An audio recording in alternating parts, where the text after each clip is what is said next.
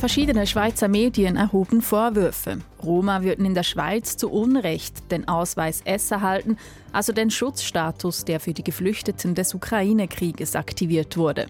Wir fragen nach, was dran ist an diesen Vorwürfen. Und Traktorkolonnen und Misthaufen. Die Grünen in Deutschland haben eine Veranstaltung abgebrochen wegen Protesten von Bäuerinnen und Bauern. Wir fragen nach, ob die Partei nicht überreagiert habe. Dies und mehr heute in 4x4. Am Mikrofon für Sie, Katrin Hiss. Roma würden den Schutzstatus S ausnützen, also die Sonderregelung für Geflüchtete aus dem Ukraine-Krieg. Darüber berichteten der Tagesanzeiger und die NZZ. Konkret geht es um den Vorwurf, immer mehr Nicht-Ukrainerinnen und Ukrainer würden mit gekauften Papieren in die Schweiz einreisen. Das sei Nonsens, sagt Stefan Laderich. Er ist der Direktor der Roma Foundation. Die Stiftung setzt sich für die Rechte der Romnia und Sintise in der Schweiz ein. Can Külarcigil hat ihn gefragt, was ist an diesen Vorwürfen dran, dass Roma den Schutzstatus S ausnützen würden? Unseres Wissens nach eigentlich keins, weil es sind Roma dort, die aus der Westukraine, also der transkarpatische Ukraine kommen. Eine Gegend, die bis zum Zweiten Weltkrieg nicht Ukraine gehört hat und wo die Mehrheit der Leute ungarischsprachigen sind. Diese Roma wurden dort sehr segregiert und leben in geschlossenen Siedlungen außerhalb von den Dörfern. Das heißt, die meisten haben eigentlich keine Kontakte mit der Außenwelt und sprechen Ungarisch als erste Sprache. Das heißt, ungarischsprachige Roma ist kein Grund, um zu sagen, sie seien nicht Ukrainer oder dass sie ihre Pässe gekauft haben. Sollte das der Fall sein, müsste man das eigentlich beweisen, weil sonst eigentlich pauschalisiert man, dass alle mit falschen Pässe sind. Und wenn man sagt, sie seien falsch oder gekauft, dann muss man einen Beweis dafür bringen. Bis jetzt haben wir keine Beweise gesehen, noch gehört von Fällen, wo wirklich falsche Papiere gemacht worden sind. Das klingt so, als handle es sich um ein Missverständnis. Und dennoch hätte man die ungarisch sprechende Minderheit der Roma aus der Ukraine nicht besser vorbereiten können? Diese ungarische Roma kommen aus wirklich sehr arme Verhältnisse, sind meistens auch nicht wirklich in die Schule gegangen, hatten teilweise auch keine Papiere, weil viele haben die Geburten nicht gemeldet. Aber sie sind effektiv Ukrainer, kommen aus Ukraine hier und fallen dadurch genauso wie die alle anderen Ukrainer unter dem Schutzstatus S. Sprechen wir über Ihre Stiftung. Wie gestaltet sich die Zusammenarbeit Ihrer Stiftung mit den Schweizer Behörden und dem Staatssekretariat für Migration SEM bei der Bewältigung dieser Herausforderungen? Also zurzeit ehrlich gesagt, es gibt nicht so viele. Man spricht von ein paar hundert maximal von dieser Gegend. Also es gibt nicht so viele. Die Stiftung hat welche besucht in Zürich, in Aargau, in der Zentralschweiz, im Wattland. Also wir arbeiten mit den Behörden, um diese Leute zu betreuen, zum Vermitteln und auch zum Übersetzen. Obwohl, wie gesagt, unsere Kenntnisse von Ungarisch sind nicht so, so groß, also brauchen wir auch noch Übersetzer dafür. Nun, es handelt sich um Roma, die mit echten ukrainischen Pässen eingereist seien, schreibt zum Beispiel die NZZ und sagt auch weiter, die Papiere seien offenbar auffällig oft von derselben Behörde im selben Zeitraum und in derselben Gegend der Ukraine ausgestellt worden. Wie erklären Sie das? Sie kommen alle aus transkarpatischer Ukraine. Es gibt eine Stadt Uvgorod, also eine Behörde. Das heißt, ist klar, sie kommen alle von dieser Gegend. Das ist in der gleichen Zeitraum. Das kann Zufall sein. Es kann auch sein, dass vor ihrer Flucht Pässe ausgestellt haben. Aber es heißt lange nicht, dass sie gekauft oder falsch sind. Nun will ja die Politik in der Schweiz auch reagieren. Der Mittelständerat Benny Würth fordert Anpassungen des Schutzstatus S vom Bundesrat. Welche Schritte unternehmen Sie als Roma Foundation?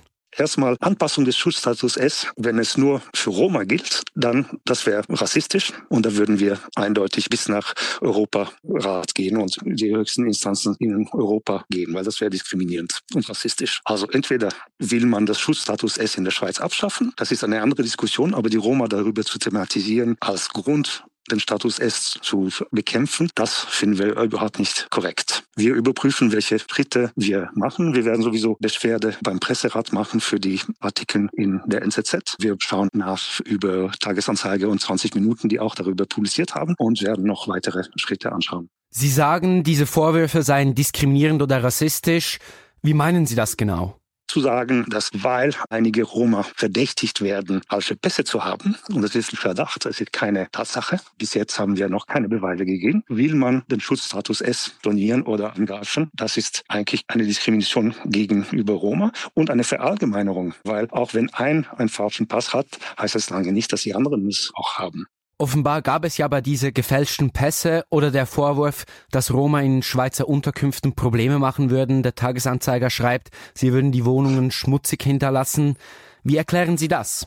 Also erstens ist uns kein Fall bekannt, wo es wirklich eine Fälschung gab. Und wenn es eine Fälschung gewesen ist, sind die Leute nicht mehr hier in der Schweiz, weil die sind keine Flüchtlinge. Das ist mal der erste Punkt. Der zweite Punkt über Wohnungen in schlechtem Zustand. Da muss man auch bedenken, dass diese Leute speziell aus dieser Gegend in Verhältnisse leben, die eher dem 19. Jahrhundert ähnelt als den 21. Das sind Leute, die in Siedlungen mit Holzheizung, kein fließendes Wasser, Elektrizität vielleicht ja oder nein, je nach Ort. Und die Anpassung an der Schweiz ist eigentlich nicht so einfach für diese Leute. Also das ist ein soziales Problem, das hat nichts mit Roma zu tun. Sie haben sich ja auch vereinzelt mit Roma aus der Ukraine getroffen.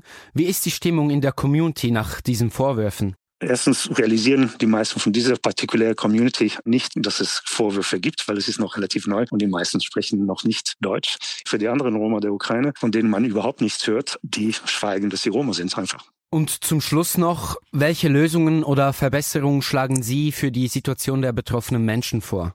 Also Betreuung und das machen wir jetzt. Ich war gerade bei einer Familie mit ziemlich vielen Kindern, alleinerziehende Mutter und wir arbeiten mit der Stadt und mit den Behörden, um die einzugliedern und zu helfen. Das ist, was man machen muss. Und wie gesagt, das Problem ist nicht so riesig. Wir sprechen von einigen Familien, aber es ist nicht eine Invasion, wie man es von diesen Artikeln vielleicht erahnen oder nachdenken würde. Stefan Laderich ist Direktor der Roma Foundation. Die Stiftung setzt sich für die Rechte der Romnia und Sintise in der Schweiz ein. Die Grüne Partei Deutschland hat eine Veranstaltung zum politischen Aschermittwoch absagen müssen.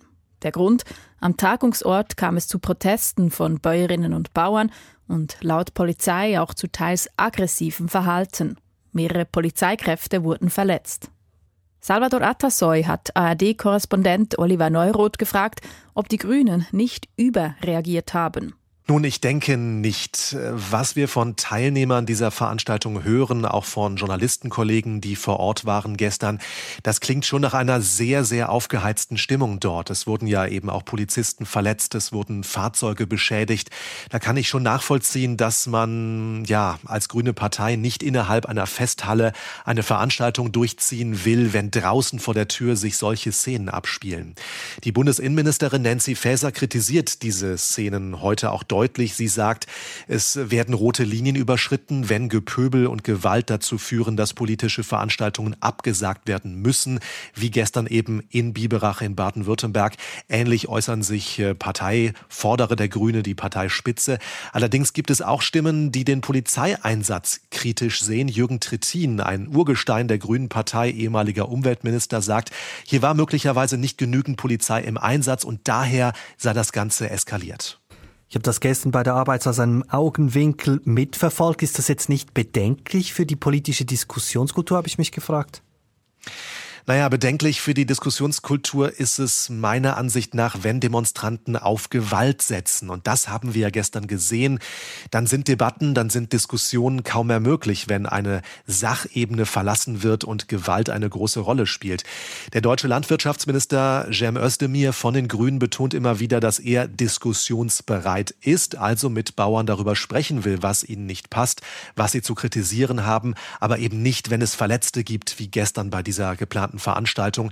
Der Minister sagt auch, den meisten Landwirten, da ist es so, dass er mit denen diskutieren könne. Das seien sachliche Gespräche möglich und diese Szenen, die wir gestern gesehen haben, kommen eher von einer kleinen, gewaltbereiten Gruppe, sagt Cem Özdemir. Die Bauern kritisieren vor allem längere geplante Reformpläne der Bundesregierung. Es geht da konkret darum, dass äh, Geld eingespart werden muss, und zwar bei Subventionen für die Landwirtschaft. Die Regierung kürzt Erleichterungen beim Agrardiesel zum Beispiel, also beim Treibstoff für Traktoren. Der ist bisher vergünstigt, aber dieses Privileg soll stufenweise aufgehoben werden. Aber es zeigt eben auch so, die Grünen sind so richtig unbeliebt bei den Bäuerinnen und Bäuern. Was sagt das aus über das Stimmungsbild der Grünen in Deutschland?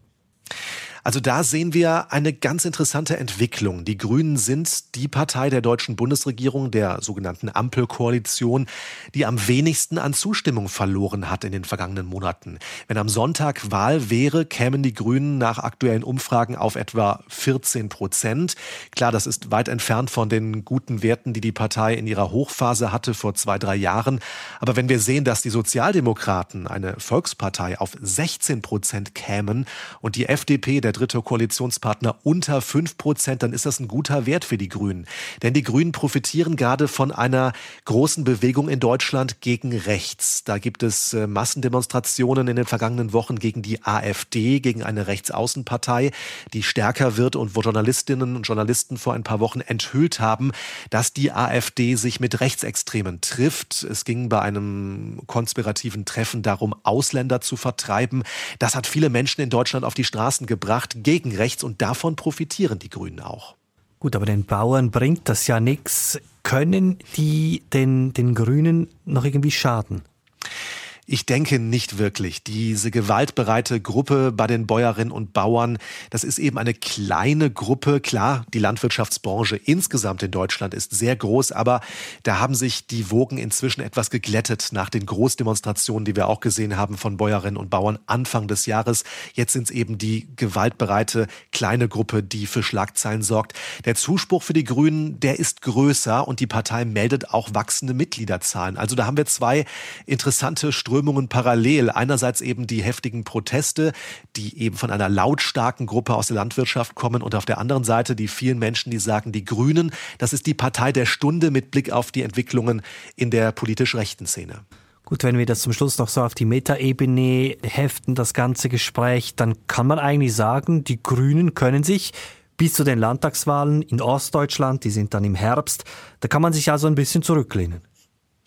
Ah, zurücklehnen würde ich vielleicht nicht sagen. Natürlich haben auch die Grünen ihre Schwierigkeiten. In Deutschland ist das Image schon so ein bisschen angeknackst, auch durch das sogenannte Heizungsgesetz, was wir in den vergangenen Monaten gesehen haben. Ein grünes Projekt, dass also Heizungen rausgerissen werden sollen aus älteren Häusern, dass Gasheizungen vor allem verpönt sind, Ölheizungen, man will umweltfreundlicher werden. Das hat auch viel am Image äh, gekratzt und gerade in Ostdeutschland, wo jetzt die Wahlen anstehen, da sind die Grünen relativ schwach. Also da haben sie nicht so viel Rückhalt. Also ich glaube, da muss die Partei noch etwas Gas geben, um die Menschen bei diesen anstehenden Landtagswahlen von sich zu überzeugen. Das sagt ARD-Korrespondent Oliver Neuroth. Der Genfersee wird immer wärmer, das zeigt ein Bericht der Internationalen Kommission zum Schutz der Gewässer des Genfersees. Seit 2012 ist die Temperatur am Grund des Genfersees um ein Grad gestiegen, das sei beträchtlich, sagen Forscherinnen und Forscher. Pete Spark forscht in der Abteilung Aquatische Ökologie bei der ERWAG, dem Wasserforschungsinstitut der ETH. Lea Sager hat ihn gefragt, warum der Genfersee so warm sei. Die ein Grad mehr in den letzten zehn Jahren haben wir mehr in voralpine Seen, nicht nur in Genfersee, weil das Klima sich erwärmt. Es wird immer wärmer, das merken wir natürlich an die Lufttemperaturen, das merken wir, wie die Sommer sind und das hat auch seine Auswirkungen für die Wassertemperatur in Seen. So auch am Bodensee werden solche genaue Temperaturbeobachtungen gemacht und genau diese 1,2 Grad ist auch der Bodensee das letzte Jahrzehnt wärmer geworden. So es ist etwas was natürlich beunruhigend ist für den Genfersee, für den Bodensee und ich nehme mal an, dass andere tiefe alpine Seen in eine vergleichbare Weise erwärmen werden. Also diesen Unterschied, diese 1 Grad, das würden Sie nicht als außergewöhnlich bezeichnen beim Genfersee? Es ist nicht außergewöhnlich für den Genfersee, aber es ist außergewöhnlich, es ist nicht gut, weil wir sehen, dass die Folgen von Klimawandel ja, die Seen so erwärmen. Und das hat natürlich seine Folgen für das Ökosystem und für die Physik vom See. So, ich denke, es ist sehr gut, dass die Kollegen im Genfersee diese Studie gemacht haben und jetzt veröffentlicht haben. Aber wir müssen uns gut im Auge behalten, dass das nicht ein Einzelfall ist. Es ist nicht nur der Genfersee, es sind auch andere voralpine Seen, wie zum Beispiel der Bodensee, die im gleichen Rhythmus, in die gleiche Geschwindigkeit aufwärmen. Das Bundesamt für Umwelt, das will ja jetzt Seen besser untersuchen, da ein genaues Auge drauf haben. Was erhofft sich denn das BAFU von dieser Überwachung? Was ist das Ziel davon? ich gehe mal davon aus, dass BAFU will wissen, ob diese äh, Temperaturentwicklung, die wir im Bodensee und Genfersee sehen, ob die genau der gleich ist wie auch in anderen Seen. Punkt ist ja, dass im Genfersee und Bodensee, das sind Grenzgewässer. Dort gibt es diese internationale Kommission. Diese zwei Seen werden sehr, sehr präzise, sehr genau untersucht. Und natürlich kann nicht auf die gleiche Weise können alle Schweizer Seen untersucht werden. Darum hat jetzt der Bund diese äh, Kampagne gestartet, um mit automatischen Bäuen die anderen Seen zu überwachen, um so eine bessere Datenlage zu bekommen. Und was für Folgen haben diese Temperaturanstiege am Grund der Schweizer Seen für Flora und Fauna? Naja, wenn Seen wärmer werden, bedeutet das, dass die Seen besser geschichtet sind. Ja, das warme Wasser treibt auf das kalte Wasser. Und an der Oberfläche von einem See, dort gibt es die Algen, dort gibt es die Sonneneinstrahlung. Dort gibt es die Primärproduktion, die Algen, die wachsen, die Algen, die werden von so Plankton gefressen und das Plankton wieder durch Fische. Die Algen, die produzieren Sauerstoff im Wasser. Um Sauerstoff über die ganze Wassersäule zu bekommen, muss ein See sich mischen, muss das warme Wasser von der Oberfläche sich mischen mit das kältere Wasser unter dem See. Dafür, normalerweise, kühlt ein See sich im Winter ab, wird die oberste Schicht wird gleich kalt wie die unterste Schicht und dann braucht es natürlich noch einen Sturm und Wind, aber dann mischt sich einem See. Das ist etwas, was früher regelmäßig passierte und was wir, ich habe jetzt die Daten für den Bodensee äh, vor mich, was im Bodensee der letzten 15 Jahren eigentlich nur noch einmal passiert ist. Und wenn der See sich nicht mehr mischt, gibt es nicht genügend Sauerstoff unter im See und bedeutet es, dass die Nährstoffe nicht vermischt werden im See und gibt es das Risiko, dass wenn es wirklich so schlimm wäre, dass es unter dem See gar keinen Sauerstoff mehr gibt, dass sich Nährstoffe aus dem Sediment rücklösen und die dann nur unter dem See sind und nicht für die anderen Lebewesen zur Verfügung stehen. Und wie besorgniserregend ist das? Was ist da Ihre Einschätzung?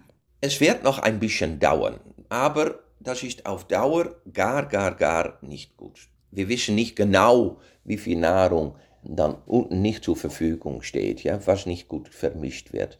Ein anderes Problem ist, durch dass die See wärmer wird, dass sich gewisse Prozesse im See schneller abspielen oder früher abspielen. Das Nahrungsnetz von einem See ist sehr eng miteinander verknüpft. Und wenn dann ein Element nicht mehr im Takt läuft, dann kann das auch Folgen haben für die anderen Elemente in ein Nahrungsnetz. Aber im Allgemeinen ist es sehr entrüstend, dass die Wassertemperaturen im See, oben im See, aber auch unten im See, dass sie so schnell zunehmen. Also dieser Anstieg der Wassertemperatur, der könnte eigentlich eine Kettenreaktion auslösen, aber das hängt von vielen verschiedenen Faktoren ab. Was könnte man dann jetzt unternehmen, um diesen Prozess einzudämmen, um diesen Wärmeanstieg auch einzudämmen? Am Ende geht es darum, die Klimawandel aufzuhalten oder zu verlangsamen. Dass unsere Seen wärmer werden, das kommt, weil das Klima wärmer wird. Wir sollten etwas machen, wir sollten uns zusammen für ein besseres Klima einsetzen. Aber diesen Trend, den haben wir. Der Genfersee, der Bodensee, die werden wärmer. Wenn sich jetzt daran nichts ändert, wie können wir uns unsere Schweizer Seen in 20 Jahren vorstellen? Wie sehen die aus? Ich sehe dort nichts sehr dunkel, muss ich sagen. Das ist alles sehr komplex. Und jetzt kommt noch etwas anderes dazu. Das ist die Verschmutzung der Seen. Unsere Seen waren in den 70er, 80er Jahren viel verschmutzter. So, wir haben damals unser Abwasser haben wir in die Seen geleitet Dadurch war die Produktion im Seen sehr hoch. Die Wasserqualität war schlecht. Weil unsere Seen jetzt viel, viel, viel sauberer sind, weil wir Kläranlagen gebaut haben, sind unsere Seen besser gebuffert gegen die Einflüsse von Klimawandel. So darum sehe ich, wenn Sie die Zeithorizont 20 Jahre sagen, sehe ich die Zukunft noch nicht sehr düster. Wir müssen alles dran setzen, um unsere Seen sauber zu halten, weil das ist für einen Teil wenigstens eine Art Versicherung. Das bedeutet, dass die Einflüsse von Klimawandel gedämpft werden, aber wir können sie nicht aufhalten. So verstehen Sie mich bitte nicht falsch. Ich will nicht sagen, die Einflüsse gibt es nicht oder es ist nicht schlimm. Ich sage nur, weil wir uns so eingesetzt haben, um die Seen sauberer zu machen, sind wir besser gerüstet und kann es noch länger dauern und es wird von See zu See auch unterschiedlich sein, wenn es dann soweit ist, dass wirklich am Grund kein Sauerstoff mehr ist. Sagt Pietz Back von der Eidgenössischen Anstalt für Wasserversorgung, Abwasserreinigung und Gewässerschutz, kurz EAWAG. Der Plan der britischen Regierung, illegal eingereiste Menschen nach Ruanda abzuschieben, hat einen weiteren Dämpfer erlitten. Diese Woche hat sich ein Parlamentsausschuss gegen den Gesetzesentwurf ausgesprochen. Das Gesetz sei unvereinbar mit den Menschenrechtsverpflichtungen Großbritanniens. Dies ist nur ein Kapitel eines großen Hickhacks. Seit Monaten ringt der britische Premierminister Rishi Sunak um den Ruanda-Abschiebeplan. Im Gespräch mit Zoe Geisler fasst Großbritannien-Korrespondent Patrick Wülser dieses Hickhack nochmals zusammen.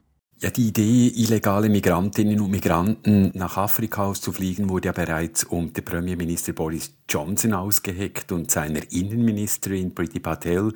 Mit dem ostafrikanischen Ruanda fand man dann auch ein Land, das bereit war, diese Migranten gegen Geld zu übernehmen. Aber es braucht auch Gesetze dazu und diese Gesetze fehlen bis heute. Das oberste britische Gericht hat Ruanda nicht als sicheres Drittland eingestuft und jetzt versucht Rishi Sunak diesen Entscheid zu umgehen, indem Ruanda per Gesetz zum sicheren Drittstaat erklärt wird. Das Unterhaus hat das Gesetz durchgewunken, aber im Oberhaus stößt gerade in diesen Tagen dieses Umgehungsmanöver, sage ich mal, auf ziemlichen Widerstand. Eben, der Gesetzesentwurf von Sunak ist sehr umstritten.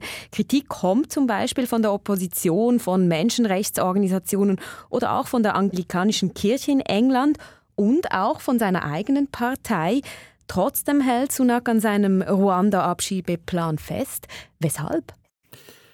Die illegale Migration via Ärmelkanal, also diese kleinen Boote zu stoppen, das ist eines der fünf großen Wahlversprechen von Premierminister Rishi Sunak und seiner konservativen Wählerschaft sind diese Boote auf dem Ärmelkanal ein Dorn im Auge und in einem Wahljahr kann er diese Klientel vor allem im Süden Englands nicht enttäuschen. Und dazu kommt, dass dieses Projekt, dieses politische Projekt mittlerweile schon sehr lange am Laufen ist und schon sehr viel Energie drin steckt. Es ist eigentlich, man kann sagen, too big to fail. Die britische Regierung hat Ruanda bereits zwischen 250 bis 300 Millionen Franken bezahlt und diese Übung, sage ich mal, abzubrechen, das wäre in einem Wahljahr für die konservative Regierung ein großer Gesichtsverlust. Und jetzt hat sich aber auch noch ein Parlamentsausschuss äh, dazu geäußert und gesagt, der Gesetzesentwurf sei komplett unvereinbar mit den Menschenrechtsverpflichtungen des Landes. Und in diesem Ausschuss sitzen eben auch Vertreter und Vertreterinnen der regierenden Tory-Partei, also eben von Sunaks Partei. Verliert er den Rückhalt der eigenen Partei? Ich würde vielleicht nicht von Rückhalt sprechen, aber ich würde sagen, er spaltet seine konservative Partei mit diesem Projekt. Premierminister Rishi Sunak kämpft an zwei Fronten. Also für die konservativen Hardliner geht das Gesetz noch viel zu wenig weit. Sie möchten jegliche Rekursmöglichkeiten vor irgendwelchen Gerichten, insbesondere vor dem Europäischen Gerichtshof für Menschenrechte, ausschalten. Also aus ihrer Sicht soll das Gesetz möglichst drakonisch und abschreckend sein. Und auf der anderen Seite gibt es in der konservativen Partei auch gemäßigte Stimmen und diese empfinden es als stoßend, dass man eben auf dem Gesetzesweg Gerichtsentscheide kippt. Es ist ja genau jene Einmischung der Politik in die Justiz, wie sie gelegentlich afrikanischen Staaten vorgeworfen wird. Und konservative Lords im Oberhaus machen sich eben gerade in diesen Tagen Sorgen, dass Großbritannien auf dem internationalen Parkett einen Reputationsschaden, also Ansehen verlieren könnte, wenn die Regierung Menschenrechte auf diese Weise aushebelt. Mhm. Ein Dilemma also für Sunak und seinen Ruanda-Abschiebeplan. Eben, er musste auch wegen diesem Plan schon viele Rückschläge einstecken. Was bedeutet das alles für Sunak, auch im Hinblick jetzt auf diese Parlamentswahlen, die dieses Jahr stattfinden? Sieht nicht besonders gut aus, also ganz generell sieht es nicht gut aus. Die Umfragen deuten im Moment auf einen Sieg der Opposition, wenn gewählt würde, heute oder morgen. Also ein Sieg der Labour-Partei und eine Niederlage der Tories, der Konservativen. Denn von seinen Wahlversprechen konnte Sunak man kann schon sagen, die Mehrheit nicht erfüllen. Also die Lebenskosten hier in Großbritannien sind immer noch sehr hoch. Die Wirtschaft stockt. Die Warteschlangen im Gesundheitswesen sind sehr, sehr lang. Und gerade deshalb wäre es für Sunak schon rein symbolisch äußerst wichtig, dass vor den Wahlen ich sage mal, wenigstens ein Flugzeug nach Kigali, also nach Ruanda, abheben könnte. Es ist wahrscheinlich sogar egal, wie viele Leute darin sitzen. Aber wie es aussieht, könnte es noch dauern, bis dieses Flugzeug tatsächlich auf die Piste rollt. Sagt Großbritannien-Korrespondent Patrick Wülser. Das war's von 4x4, die Nachrichtenhighlights aus der SRF 4 Redaktion. Am Mikrofon verabschiedet sich Katrin Hies.